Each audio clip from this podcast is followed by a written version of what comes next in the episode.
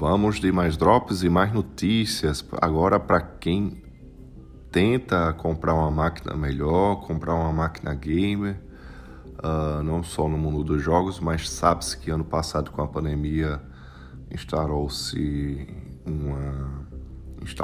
né, em todo o planeta um problema no mundo dos chips, né? A fabricação de chips, a industrialização desse processo foi descontinuada, diminuída, e com isso, aquela lei da oferta e procura, os jogos estão ficando cada vez com gráficos mais poderosos, precisando mais memória RAM, aquela placa gráfica tem que ser agora no mínimo de 4 ou 8 GB, então todo o mercado, indústria, gamer, né? E para quem precisa de uma máquina boa para trabalhar, vai pagar mais caro. Isso é um dado do relatório liberado na quinta-feira da semana passada, que simplesmente as perspectivas pela consultoria da International Data Corporation, IDC, trouxe essa perspectiva de valores mais altos, né?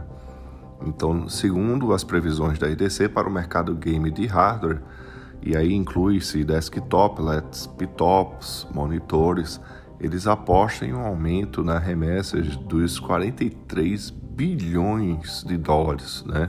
Aproximadamente 231 bilhões de reais verificados em 2020 para mais de 60 bilhões, né, até 2025. Então, a taxa média anual de aproximadamente 7,4%. Então, aos poucos, a cada ano, essa indústria, vamos dizer assim, de games, né, voltado para o uso exclusivo de opções e softwares gráficos, vai aumentar consideravelmente, né? Então, não é uma boa notícia para quem está pensando em melhorar o teu hardware.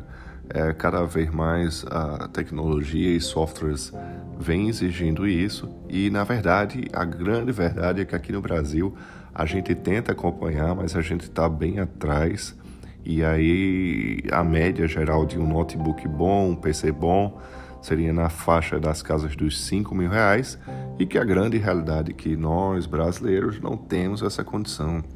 Então vai ficar mais caro, é uma notícia um pouco desanimadora, mas vale sempre a dica do nosso drop do canal Michel Tech News, né? Do nosso canal aqui no podcast, via Spotify, tá bom? Então pesquisem sempre e sempre tenham uma boa referência. Boa tarde a todos.